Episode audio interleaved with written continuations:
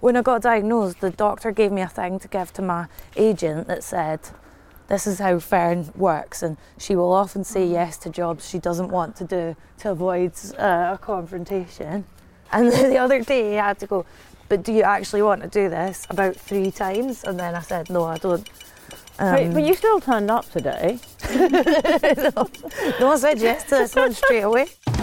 This week on Walking the Dog, Raymond and I took a stroll with the brilliant comedian, writer, and Taskmaster star Fern Brady. Fern is such a committed cat lover.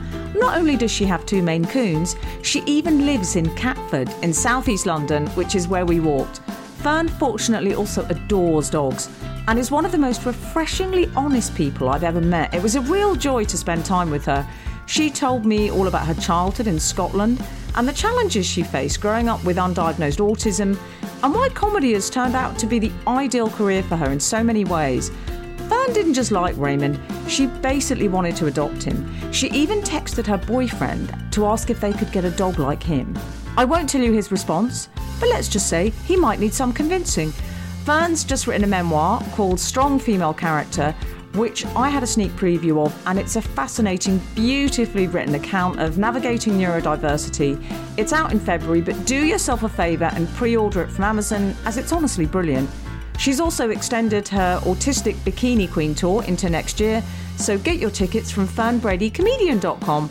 I'll stop talking now and hand over to the woman herself. Here's Fern and Raymond.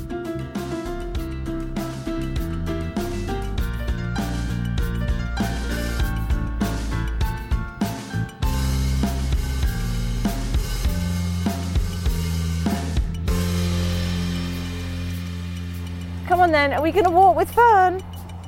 So he doesn't need a um, leash. Well, he does, but we can let him off when we go in the park. Fern, I might. Do you want to take? Do you want to ta- lead him? Yeah, yeah. Thanks. Come on. Come on. I used to live on this street. Oh, yeah. I've been in Catford for like since before it had those types of coffee shops. I'm like a classic gentrifier because I moved here when I was skint, and then when I made money, I stayed here and got a house. And uh, now loads of there seems to be more and more comedy people moving here, or whenever I film something, there's always some producer or someone from the crew lives here. Oh, fun! I'm sorry. It's What so is early he? Is he doing a poo? All right. I just didn't even notice. That's like the length of his body. Come on, come with Fern. Oh, I think he really likes you, Fern. He's, he's. I wasn't sure if this breed of dog would be aloof or, or what, but he just seems so amazing. He's smaller than my cats, and I feel like I need to get a medium-sized dog to take on the cats. Um, so I'm thinking a basset hound or a cocker spaniel. Oh, are you? Well, I really, I've always wanted a basset hound, but they, I see a lot of them being put up for adoption, and they tend to have like all these issues and stuff. But Oh, they're big yeah. personalities. I think you should get what you love, and you'll know. Well, I love spaniels as well. I want a dog that can go on long walks and go hiking and stuff. And then basset hounds have such short little legs. I mean, Fern. Yeah, you, yeah, you couldn't, because you go hiking with him. I mean, I have to tell you, you're probably, he's walking now. We'll probably get a good 10 to 15 minutes out of him. He might do a run on grass, but he only likes soft surfaces. At least with him, he's like light enough that you can, um, you can carry him Mm. if he gets tired. So I don't, as I say, Fern, I don't do one of those posh formal introductions. Mm. But I will say who I'm with. I'm with the very fabulous Fern Brady. I'm so excited to chat to this woman. I'm a huge fan. And I've just read your brilliant book. I got a sneak preview. Cheers. And I want to talk to you about it because I just found it personally. I was like, oh my God, why wasn't this book around when I was a young woman and how life changing it would have been for me? That was well, yeah. I was I was trying to follow the rule of write what you wish had been around Yeah. when you were 21, yeah. and then especially coming from where I'm from in Scotland, there weren't really any coming of age Catholic girl stories or stuff. I grew up reading a lot of Irvine Welsh or um, James Kelman, and so uh, the, that was like the only Scottish books. There, there weren't any about um, girls very much. Come on. What's, so what's he doing at the moment? So what he does, Fern, is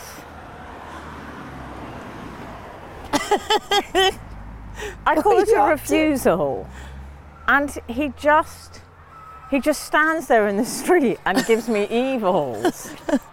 and what it often is is something so random, like it's often a wheelie bin. Yeah. There'll be someone with a beard. what I'm saying is he's one of us. He's neurodivergent.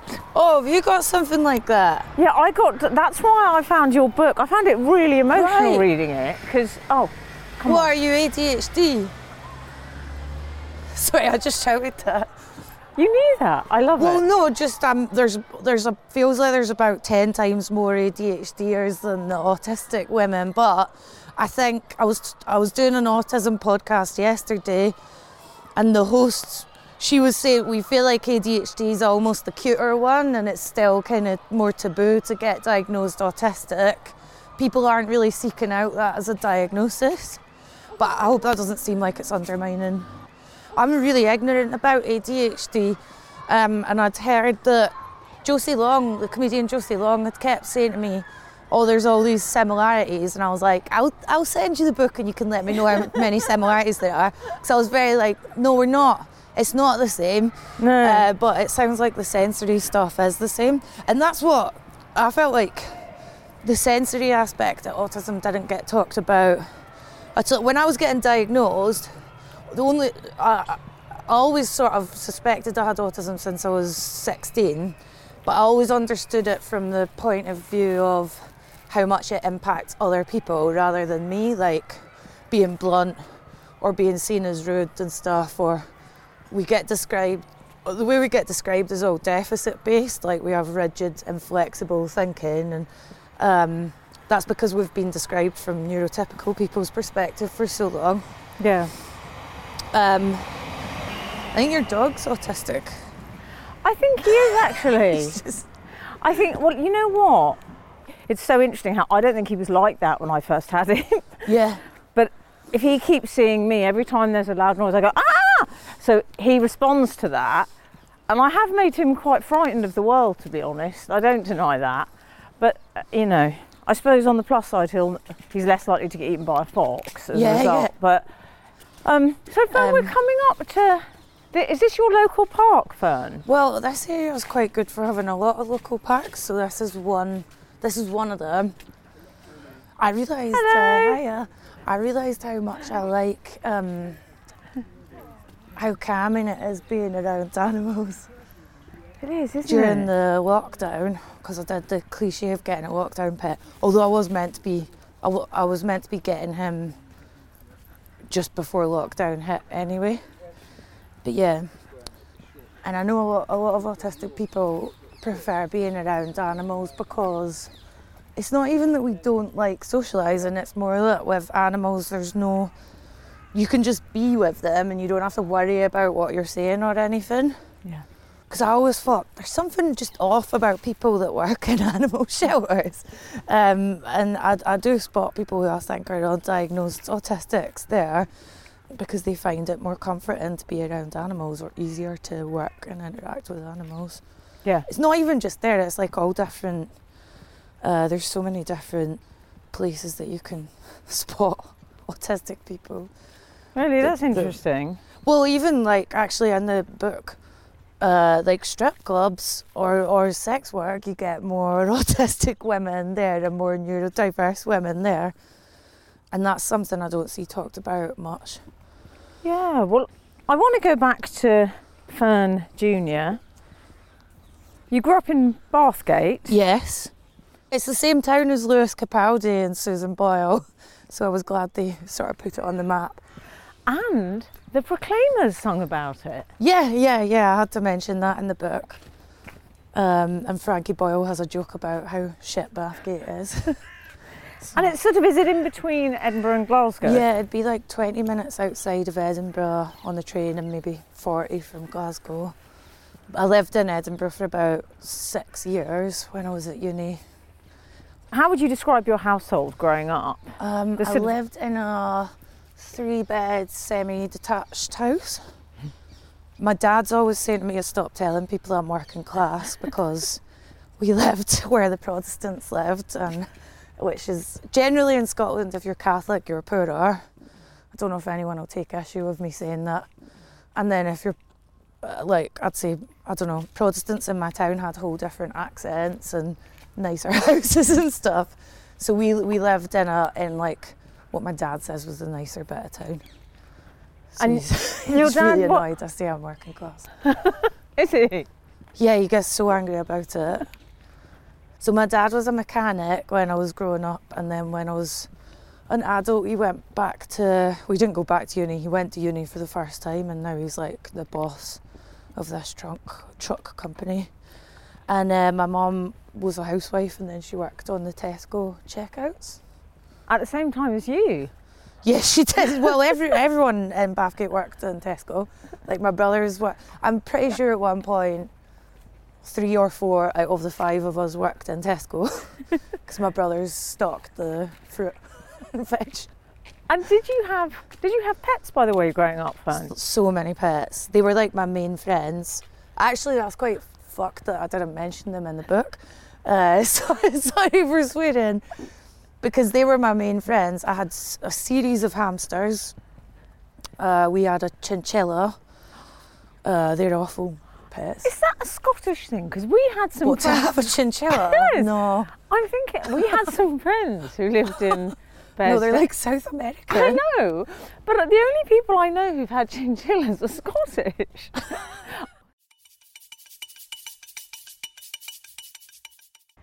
Fern, Oh, he's over there. Look at him run, Fern. Why is he called Raymond? Look at this. Oh, Come on, Ray. I'm gonna text him to my boyfriend to be like, we have to get a dog like this. But he's always, whenever he Look sees cute little dogs, he's got, I think he's got a little leaf in his fur. So he's called Raymond. My sister was called Rachel, and we lived in Australia. Which way should we go, Fern? That way, that way. This way. This way. And everyone called her Ray. And then when I lost her, I thought it would be a nice kind of tribute to her without being frankly weird. There's a robin. I see. Did you see? I love robins. Yeah, you know that's meant to be a dead relative when you see a robin, and that was as you were talking about your sister. Sorry for being such. I'm so Irish Catholic. At Christmas one time in Ireland, at my boyfriend's family, a robin flew into the kitchen, and his sister was like, "Granny's here," but then she shat on the new coffee maker that his mum had got for Christmas. It's honestly everyone in my family thinks that robins are your relatives Oh, I love that. because they gonna, appear at weird times. I'm gonna think that all the time now. I love that, Fern. Yeah, you should. So, so tell me your sort of the energy in your house. What was it like? Were you? I- Everyone talks over each other. Well, there, I've just interrupted you there. yeah, um, I remember when my boyfriend came to meet them, he was like, I've never seen people interact this way. Everyone just shouts and talks over each other. And uh, I think the night he came to visit was so unfortunate as well because my brother was a sailor and had just come back from this ship in America and announced he was leaving his partner for uh, this American girl he'd met who was gay or thought she was gay and they were running off together to get married. So my mum was standing in her dressing gown crying while everyone just like shouted over each other. And then my boyfriend was like, God, it's like it's like being in a play or something. And I was like, this is this is the normal level that they're at all the time. And you, Did you feel when you were growing up, did you always have that sense of, I don't quite feel like everyone else Yeah. from a very young age? Yeah, I thought I was adopted for ages. I thought I was adopted into adulthood, even though I have like a strong resemblance to my parents. And I just always seemed to be saying the wrong thing to people, and everyone thought I was doing it deliberately. Yeah, it was just constant. And then the other thing is, my family, not so much now, but they were insanely religious. I met this Irish girl that did social work in Bathgate, and she said, you know, um, the, the Catholics in, in Bathgate are more religious than in Ireland. It's like they've preserved the culture in 1950s Donegal. So, yeah, there was that as well. And I just didn't seem to, um, yeah, I just seemed to be constantly uh, not fitting in with all these expectations, which sounds really cliched. But I also had really obvious autistic traits like I would have meltdowns over the sensation in my clothes from, uh, I don't know, from when I was like two or three. And I've only found out recently that my mum had said to my brother when I was a teenager, that book, The Curious Incident of the Dog in the Nighttime, had come out. And my mum said to my brother, Oh, I think that's what Fern's got. It's like, you could have brought it up with me before, but people used to want to avoid getting diagnosed. Because you were undiagnosed, it must have been having this constant impact on friendships and, you know, your school experience and Yeah, I didn't get very much out of school. I was really uh, good at school, but I didn't get a lot out of it. I think I would have been as well just being homeschooled because a lot of my education came from my mum because she was very proactive in letting us pursue our own interests and we had a lot of extracurricular hobbies and stuff. But I mean, in school, I would just zone out. I was barely aware of what was going on. And why was that do you think Um, because my school, especially my high school, it was like being in a men's prison. I mean, it was just horrendous. Um, yeah, it was like. Uh, sorry, I just got distracted. This is like the setup of this podcast is so perfect for an autistic person because we're walking and we're doing sort of a parallel socialising that doesn't involve making eye contact too much. So you can really concentrate on what you're saying. Um, I remember knowing I was a bit odd because I didn't really seem to feel the same urge to socialise as other people. Like I remember g- girls coming to the door to ask me to come out to play. And I was just I got to a point where I was like, oh, I can't be bothered with this. I really would rather just sit on my own reading. And all my memories of there's not a lot of chat about autistic joy, but all my happiest memories are of um, reading on my own, like in childhood, or what are those things called? Flying foxes. Just going on a flying fox back and forth for about an hour and pretending I was flying around the world in my head. All my happy memories are things like that, being alone. And it's weird how that gets pathologized as this strange thing because it's it's not. And people should be more aware of uh, if that's what you like to do, you should be able to do that. And I used to play piano for hours and hours and hours on my own, especially in my teens. Because my mum just told me recently that my dad would say, like, this is, this is a bit much. I know we wanted her to learn an instrument, but she's doing this too much. And my mum was like, just let her do it. And you would also sort of take yourself off and learn languages and things wouldn't Yeah, you Yeah, that was my big thing. I loved it. Yeah, because my mum was saying like, sorry, I keep crossing my fingers and you can see it because I can see magpies. Such a, I've told you about robins and now it's the magpie superstition. I love this though so I hang on. wanted to do it secretly and then I was like, she'll be like, what is she doing? come on ray let's find another magpie That that cafe, by the way, um, employs autistic people. It's cool.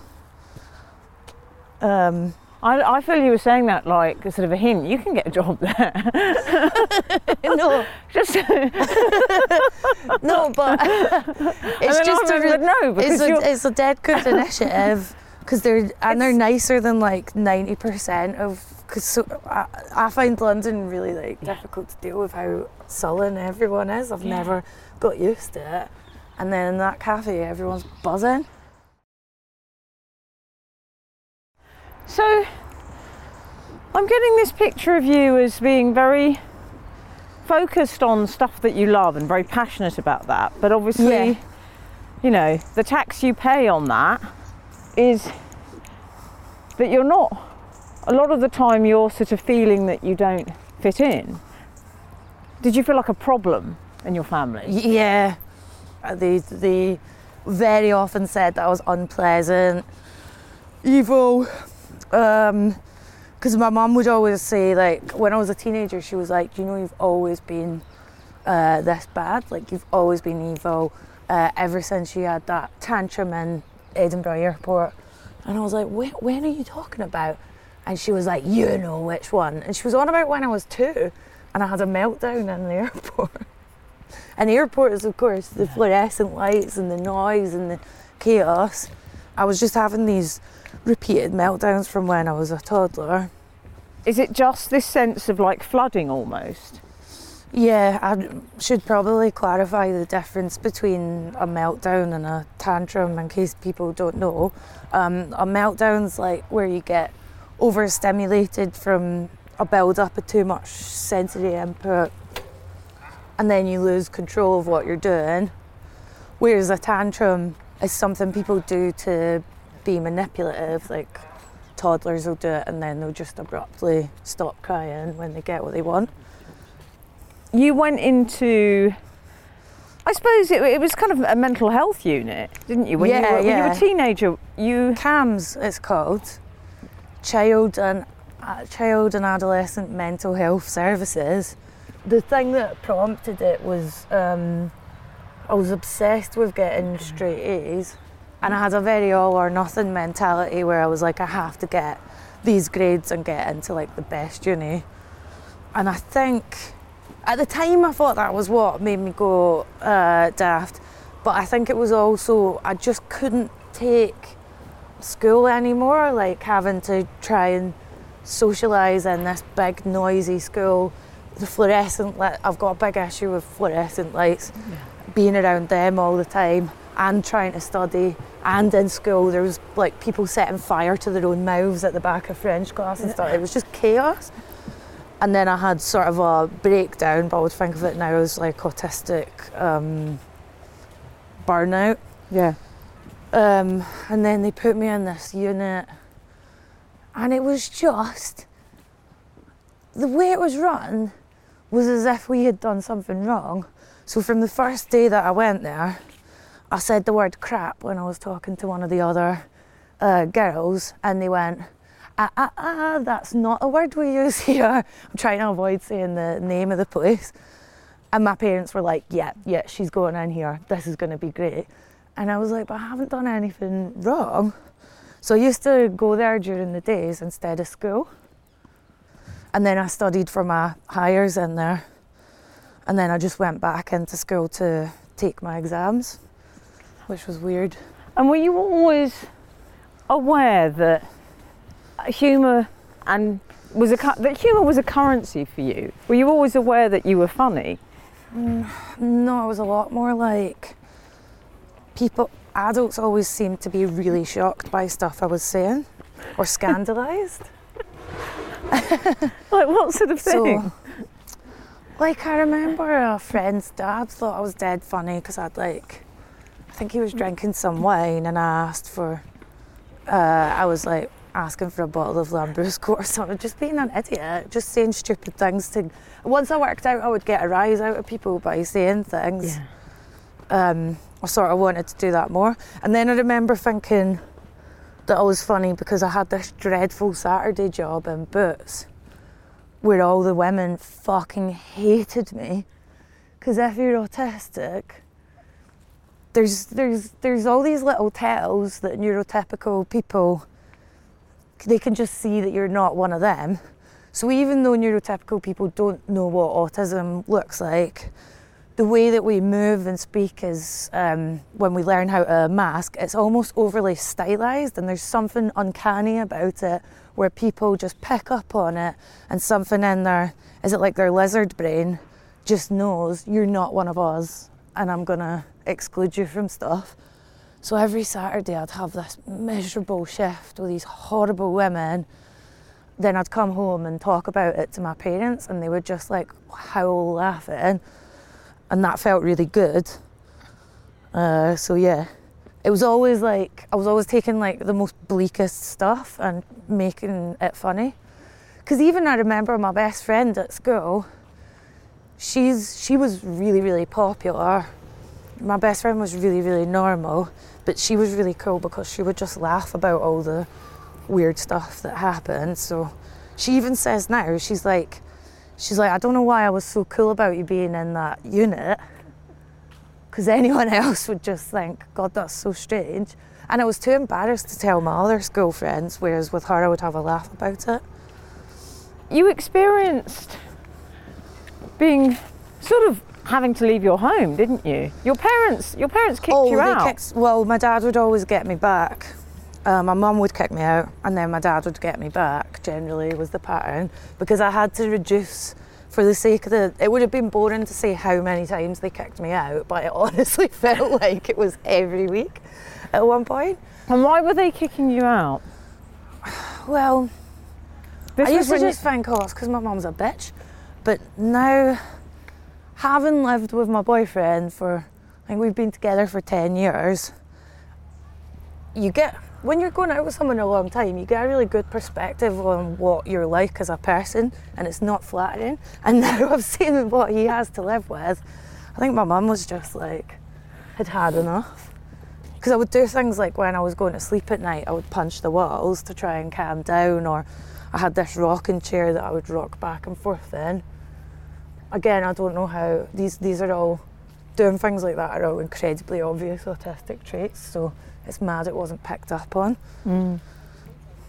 And did you get in trouble with the police or anything? Oh yeah, yeah. God, yeah. That's so shameful. The main thing was my mum was always really angry about me having sex, and I don't know why. But we're just like very different people. She's like very, very prim and proper. She phoned me up one time. This is this sort of crystallises how different me and my mum are. She phoned me up one time out of the blue as, as an adult. She was like, "Fern, don't you just love sparkly shoes?" and I was like, "What are you on about?" And I went, "No." so yeah, it was. We were just like this very, very odd match. Oh, he's a he's a Shih Tzu. Oh, Yeah, He's so beautiful. Oh, wow. What's his name? Is it a boy? yeah, Raymond. Oh, Raymond. Everybody Sorry. Far, like just the sort of floating. Yeah, this friend that was just walking with this really long hair. Well, I was saying to my friend, he looks like. Sorry. Tiny. Oh. Is it a Pekingese? Is oh. he a baby? No. Mate, I don't He's think so that's a cute. that's not a Shih Tzu, is it? I mean, Oh, I'm not. whatever he is, he's great. Oh, thank you. Look at his tail. Bye, Raymond. Bye bye. So go on. You, you've been really interesting. Oh in this. yeah. So my mum was. Um, Before we met those I'd say things went badly wrong when I started having sex because she cried for about a week, actually a week, and that's another thing that uh, I found really interesting that isn't talked about a lot is um, if because uh, the stereotype of autistic people is that we don't have relationships and that we're asexual, and that's true for some autistic people. Then the other thing is is autistic women are notable for not having any regard for gender norms or what people call girl code. So sometimes tend to be promiscuous, or what people would say promiscuous. I think that's a judgmental label. and then uh, they, because they're they don't take into account the that there's like a social cost Yeah. for it. So yeah, I remember my mum just crying, and she was like, "Do you have low self-esteem?" And uh, she just kept being like, "Why? Why did you do this?"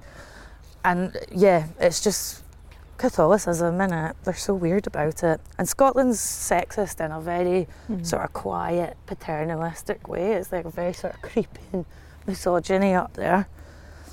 Um, so the reason I wanted to do the book about autism and feminism is because if you're an autistic woman, you're so constantly bumping up against all these limitations and stuff that it means you get the you get the worst of sexism sometimes.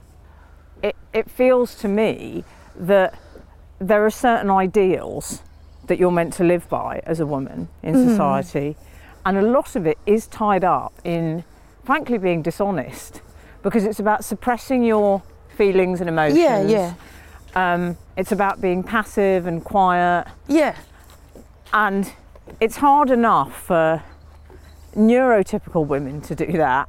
exactly. But when you have autism, there are, and your brain can't actually function like that. yeah, It's magnified, isn't it, to the power of exactly, and that th- that aspect of it was the thing where I thought this could be interesting. I want it to be something neurotypical uh, women read as well. Oh, oh, good. I, was there another magpie? Or was just that one? No, because you saw one, one? earlier. That's the second I one. I have to see two at the same time though. I mean, I don't make the rules, Fern. This is just my rule in my head. What, they have to be in the same area? Yeah, yeah. I didn't know it was a postcode thing. oh, they're lovely and slim, aren't they? That's the last thing I thought someone would say about a magpie. but yeah, um, I thought neurotypical women would find it interesting because it's things like, like, have you ever read those things about? Uh, we got a woman to reply to emails using a man's email account and then look at the difference in response and stuff. Well, you know how much, if you're a woman, your communication can be misjudged because you have to meet certain Yeah. feminine standards. If you're autistic, you're just like constantly bumping up against that. Um, oh, I'm just repeating what I was saying and I know what I want to say, and it was a better thing than that. That was what I was gonna say though. I couldn't, for years, I couldn't understand why I was like so into feminism, but then also so terrified by groups of, of women. And then I read this autistic psychologist's book, Unmasking Autism, it's called, by Devon Price. Devon Price is a trans man, and he basically wrote about this thing called toxic femininity.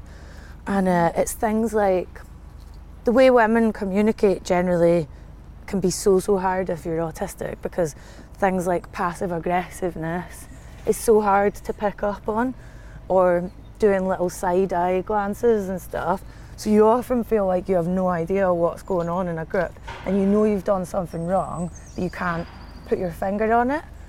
Because I only ever really felt comfortable when I was around like other mad women in the unit supposedly mad. I think a lot of them were autistic or um, when I was working in strip clubs. Like when I was at Edinburgh Uni, I had more strippers as friends than I did students. And 'Cause I so, hated uni. well, we should say, so you went to university, you did really well in your A levels, and you yeah, applied to Edinburgh, yeah, but this is Fern. So Fern doesn't say, I'm going to do English lit or history.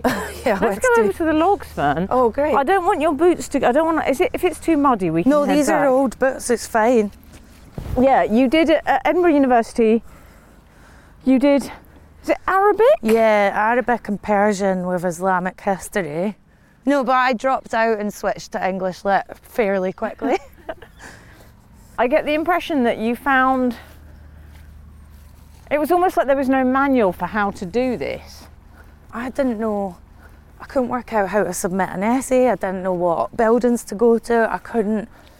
I couldn't seem to do anything. I couldn't feed myself properly. I would just eat one food over and over again.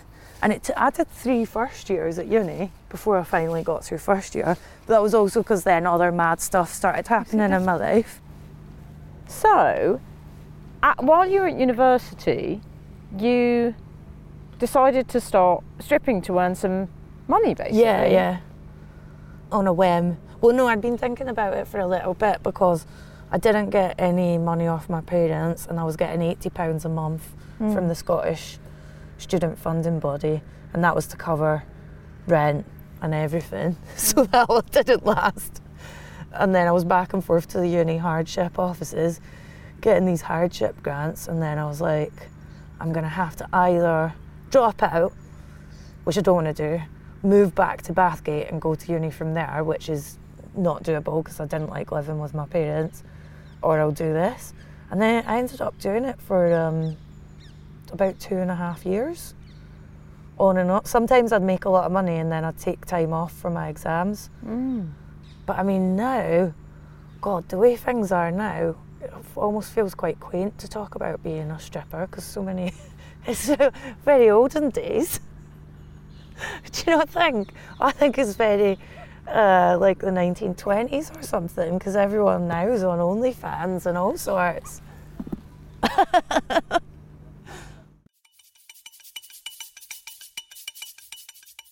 What was it like stripping?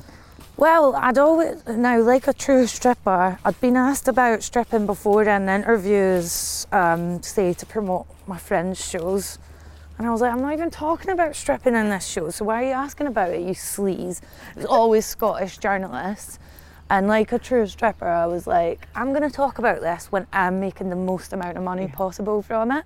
Because most, I mean, most, a lot of the strippers I knew were doing it because they wanted to do unpaid creative work. yeah. Really? Yeah, yeah, they were. Uh, well, I don't want to say because I'm still in touch with people from it now, but quite a lot of us went on to do really good jobs. You made a really interesting point about how, in some ways, stripping really worked for you as someone Yeah. with autism because Yeah. it's so transactional. There's Yeah. no hypocrisy. They know why they're there, you Yeah. know why they're there, and there's none of this misreading or Also, the lighting's fantastic. it's because I hate fluorescent lights, so it's nice and dark. Um, the music's great. It got me really into R and B.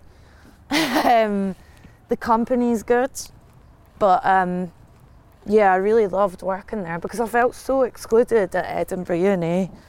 Edinburgh Uni is mostly privately educated or very uh, posh Southern English people.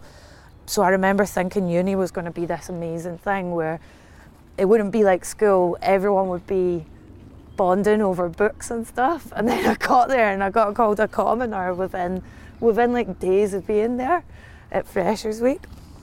what did someone actually imply Literally, that? we got no, we got. I was in the queue to some. Uh, think Tiffany that sings. I think we're alone now. Yeah. She was uh, playing the student union in Freshers Week, and I was in the queue with my Scottish flatmate.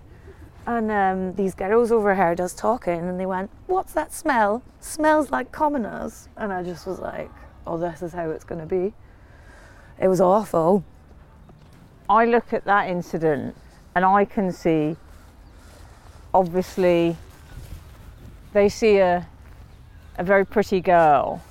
What are you on about. No, but they, no, but Fern, that's it's only when you get older. Take it from an older woman. Oh yeah, I have You can only- back at pictures of me when I was younger and been like, wow. But you can only see that actually, of course, I can see that was them being threatened. They felt threatened. They wouldn't have said that to a guy, I don't oh think. right. Is Raymond going to be okay near these dogs? Oh, oh. Come on, Ray. So, See, um, I'm getting a flavour of what an anxious dog parent I would be. Because I didn't want him to even go near that dog. and um, and it was while you were at university. You'd, you'd earned a lot of money from the stripping, hadn't you? No, uh, not compared to other strippers. I probably was the least successful stripper of all time. the amount I made was shockingly bad for, for uh, given it's a job that like um, that kind of ostracises you from other people, and given how upset my mum was when she found out, I didn't earn enough. How did she find out? She found out not for years and years after. I'd mentioned it by accident during a new material gig, just blurted it out, and then this journalist printed it, and my mum was scanning the newspaper through the checkouts in Tesco and she saw it. And I got this angry phone call. And then uh, we didn't speak for six months. What's this one? Oh, it's a wedding! Oh, it's a wedding, isn't this lovely? That's so cool. Oh, just married. How lovely. Yeah, that makes sense because the registry. Oh, is it? Are they married? Yeah, they just got married? Oh, isn't that lovely? Oh. Oh, Ray, go and say congratulations to them. Congratulations. Congrats. Oh, isn't that lovely? Yeah. They got married. So it was while you were, and it was while you were at university that you started to get involved in journalism and editing the student Yeah, yeah. newspaper. Because I had enough money to do it from my job. Because you have to work for free. and that eventually led to you getting into comedy Yeah, yeah. because you wrote this piece about trying stand up. Yeah, which I've since learned is one of the most cliched pieces you can do. But I'm, I'm really grateful to my editor that pushed me to do it because I was too shy to do it other than that. Um, I would have just, I'd, I'd, I'd kind of said to my, my mum, oh, I think I should be a stand up. But that was during one of the times where I'd gone mad and been signed off uni again. So I think my mum was just like, oh, you're, you're not well. And then I used to email the Stand Comedy Club in Edinburgh saying, Do you think I should do comedy? and they get loads of emails like that. So obviously they didn't reply.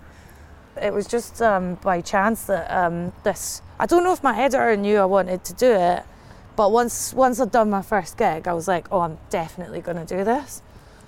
And then I moved to England after graduation to do a postgrad as a news reporter.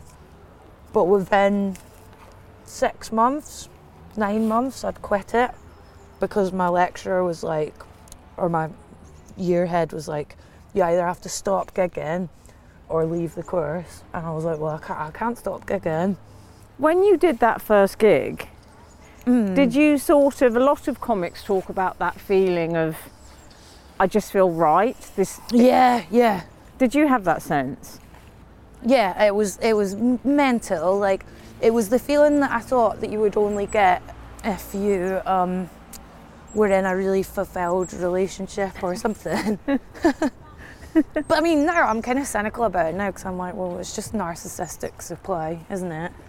It's it's not this. It's not really this beautiful thing. It's just your ego getting validated. That's very self aware though. Well, you have to be because there's so many mad narcissists in comedy. So I want to be like, I don't want to be the king of them.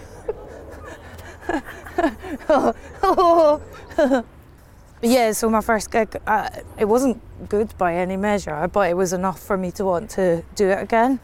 You entered So You Think You're Funny, Yeah, and that made a big difference. and I think and after that you were sort of gigging pretty constantly. Yeah, I was living in Manchester in the spare room of another comedian and um, just gigging all the time. And uh, it took me about, I think, about three years. And then I got an agent and I got on TV too early. I got, um, uh, Stewart Lee put me on a TV show that he had and then I moved to London. But I mean, I'd say it took, I think it took me about five years before I could quit my job. And, and what was your job? What in, were you? Oh, I did loads of tech. I was a secretary, I was a receptionist. I, I had a dreadful job at a TV station clearing the, doing music clearance. You know, so if um, they want a bit of music for the news, you get permission to use it. And that was another job where I was in an office of all women and just felt like something isn't right here. Just the way they communicated was so passive aggressive. And I found that all the noises they made really stressful. So I used to wear headphones to try and concentrate. And my boss was always like, please, please don't wear headphones. And I was just making reasonable adaptations for myself in my working environment. I thought, well, that's what it is. Uh, because it's only now people are talking more about having. Well, I mean, the, you know, uh, after lockdown, loads of autistic and neurodiverse people were saying, "How come you've managed to make all these adaptations so easily?" Hmm. Because it was a dream for autistic people to be able to work from home, but no one was ever willing to do it before. Yeah. I mean, I bec- remember becoming aware of you, and I remember. Really? Yeah, oh. I just remember other comics talking about you. Katherine Ryan, who I know we're both Oh my god! huge fans of, and I, I just, I'm so, it's actually embarrassing how much I like her. It is, it's embarrassing. Because she's just always been nice to me from when I was new. She's not someone. You know, a lot of people you get the sense that they're supportive up to a point, Yeah. but then it's, like, virtue well, I oh, don't want you taking any of the cake. You know. Yeah, yeah, yeah. Whereas you feel with her, she's like, great, let's all have cake. You know. exactly. So, you've been doing, you've done Taskmaster recently. I was very, the way I was on that is how I am around the house, and I was the most, because I guess the goal in comedy is to be the most yourself. Yeah. And as I started off in comedy very shouty and aggressive, but that was a way to cover up how nervous I was. Mm. Whereas I just, the Alex Horne that does Taskmaster and the, the whole crew of it were so, so nice that I just felt like I could be myself. Like I used to feel bad. I never, when I got into comedy, I was never, I just wanted to do stand up rather than do stuff with a view to getting on TV. Mm. I, ne- I never thought I would get on TV stuff. And then I got put on 8 out of 10 cats really early on when I was only three years in. And I didn't know that you're supposed to almost be like an immediately recognisable character straight away. I'm, I think I'm quite strange, but I'm not strange in. But I mean, what I mean is, the thing a lot of English people notice about me first is my Scottishness, and I have very little interest in talking about Scottishness. So I used to feel bad that I didn't do well on panel shows and that I didn't feel comfortable on them. Come on, Raymond. Oh, Do you like Fern? Is that your friend? maybe I could adopt him. Oh, fun. He's so amazing. He loves What? Can you tell me what breeder you got him from? Because I really want one now. Oh. Do you think, Fern, that comedy was attractive to you as a career because of how your brain functions? Oh yeah, of course. It's such an autistic friendly job because you spend a lot of time on your own, on public transport or in airports. That's that's like ninety percent of the job. It's just being on your own and having a think. And then for my tour shows, they're trying to get me a tour manager for the next one. And I have to keep saying, look, I don't want to talk to someone in the car on the way back. I just want to be on my own. Are you, are you um are you a control freak? Yes. I know uh, the the other thing I like is with comedy, people are only going to respond in one of three ways, maybe four ways. They'll laugh, they'll get angry with me, they'll be bored and look at their phones. Whereas in everyday conversation, you have no idea how people are going to respond. You're constantly trying to work out patterns. Tell me briefly. I need to let you go soon, Fern. Which way should we walk? This way. This way, yeah. So- yeah. Tell me about your wonderful partner. I say wonderful yeah. because I really like the sound of your partner. Uh, yeah, he's amazing. Because you'd had some checkered relationships, hadn't you? Which I presume is going to be inevitable when you're, particularly when you're undiagnosed and Yeah, you Um, don't. Uh, a lot of um, autistic women are really vulnerable to ending up in dodgy relationships or being exploited because we don't read who's a bad person. And then also, if you're autistic, you're much more likely to be estranged from your family or not have very many friends. So if you find someone who likes you, you just attach to them. yeah. Which is mad because I was told uh, by a doctor that I couldn't be autistic because I'd had boyfriends. I think he was singing in French. I think he was. There was a man singing in French, and it was. I quite like his energy. um, and so, your partner, you Ye- really have ma- managed to make it work, and Yeah, yeah. He um, it, although things got worse after my diagnosis, and we, we broke up, but we got back together because um, he's just very. Because I just thought, oh, I can't live with anyone. I think I should just be a hermit. And he was like, you have to stop having this all or nothing thinking. Because he was the one that really helped me and pushed me to get diagnosed. Because I'd been putting it off for years. And I'd even had a woman come up to me after a gig saying, I was doing material at the time about how I could sense that other women knew there was something just off about me. And this woman came up and she was like, You're describing being autistic. You're, you're describing being an autistic woman. Go off and read this book.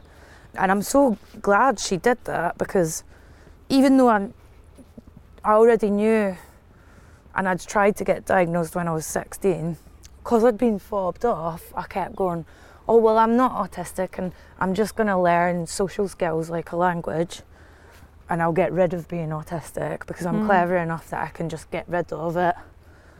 So I was doing that for years, trying trying to mask. It's called. I think ADHD is a true ADHD people mask as well. And you really, it's the exhaustion that what I found when I Yeah, got yeah. diagnosed is people saying, You? So you do. I think it's um that masking thing can be really tired. I would go home and just think, I just want to sleep now. I'm Yeah. shattered. Oh look, what are these ones, Fern? the what? The, oh, there's two magpies. Oh, thank God. Yay! Two And magpies. Ray. Are you not a big crier, are you? Well, I am, but I didn't think I was. Oh, really? I think I am. really? But I'm not sure. I don't know. Like I, I'm so used to suppressing it. Yeah. So a lot of my emotions come out uh, just with like the lamest films, like The Notebook and stuff. Although that's a really dark film about Alzheimer's. Are you? I imagine you're quite good at confronting people. No, no, no, no. I'm terrible at it. That's the other thing was I've felt since doing comedy there was this image had been built up of me as she's so aggressive and blunt and brutal. But then um, in my day-to-day work dealings, in fact, like here's an example of it. When I got diagnosed, the doctor gave me a thing to give to my agent that said, this is how Fern works, and she will often say yes to jobs she doesn't want to do to avoid uh, a confrontation. Since I gave that to my agent, he'll phone me up and be like, Do you want to do this? And then I'll go, No. And he'll say, Oh, but it's a good job, you should do it. And then I go, Okay, yes. And the other day I had to go, But do you actually want to do this? About three times. And then I said, No, I don't. but, Um, but you still turned up today. no, I said yes to this one straight away. Why? Why do you think that is so fun? That's interesting. That the honesty thing. Is that because you sort of have a lifetime of thinking, I get it wrong, I don't know how to navigate kind of Yeah, interactions, so Yeah. I need to just fit in and be compliant. Do you think that's what it is? That why you find it hard to say no?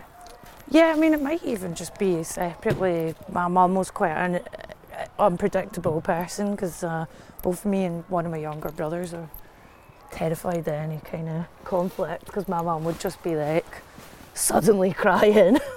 I want to know what you think.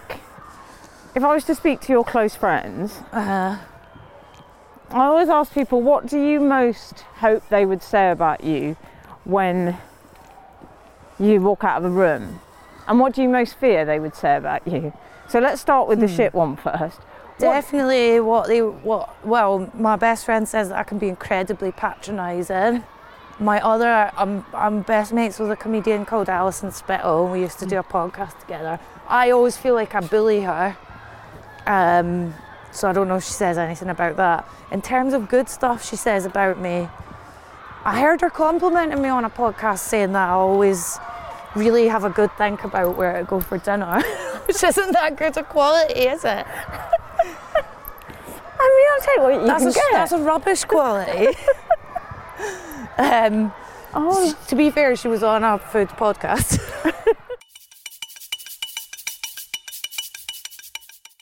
um, so Fern, you're going to get back to your beautiful cats. I feel I've had so Yeah. much to talk to you about. I haven't It's touched lovely. enough on your cats. So, can you talk me through the pets in your life as as we Um, are currently, and then I'm going to hold you to it and find out your thoughts on Raymond. But first, t- talk me through your beautiful cats.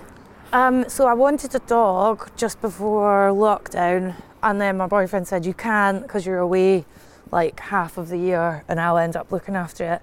So I googled cat that is like dog, and also cat that is a good hunter because we had mice, and then I found Maine Coons, and uh, they're basically giant cats. They're really friendly. They're so gentle with their claws and their teeth and they're also really silly and mischievous. and I was like, this sounds amazing. so I got my kitten, uh, Rua. Uh, I got him days before lockdown happened. And then I just was obsessed with it. I was obsessed with him to the point that it was embarrassing during lockdown. and a lot of my friends would start saying, How's your cat? Like in this way that made me know I'd mentioned the cat too much. And this cat, because he's a lockdown cat, has been held and carried every day of his life. Yeah. So he's he'd, he'd just be picked up by anyone. He'd be so easy to steal. My boyfriend carries him to bed every night. That's mental, eh? So, what do you make of Ray after spending some time with him, Fern? Are you? Are you I, I, I, it's just made me like painfully want a dog more than ever. Because when I got my second cat, it was supposed to be a dog. And then this plumber came round and he said, Oh, you've got a Maine Coon. You have to have two of them or they'll get lonely. Um, and our cat was meowing excessively. So then I got um, uh, Lupa, my other cat, um, and I've had her about a year. But I still want a dog. So um, hopefully well, I'm you- going to get my kitchen done up, get all this building work out of the way, then I'm going to get a dog. well, will you come back home when you get a dog, Fern? And I think whatever dog you get, Well, I want one like Raymond's now, but I'd, I'd have to find out if that type of dog would hunt my cats. He's just amazing. do you know what? He prefers cats to dogs. All right. So, come he on. just has such an incredible personality. I also was reading this Guardian article about lockdown regrets. So people that had moved across the country or quit their jobs and stuff or got a dog. And uh, it said that no one that they interviewed regretted getting a dog. So that's cool. All Fern, I so loved meeting you. And yes, I, you do. I think your book is so brilliant. It's called strong female character. and um, it's brilliant. So congratulations, and I've really loved meeting you. Would you like You to? too. Oh, goodbye, Raymond. You're so beautiful. Oh, God. Bye. Bye, Fern. I really hope you enjoyed listening to that and do remember to rate, review, and subscribe on iTunes.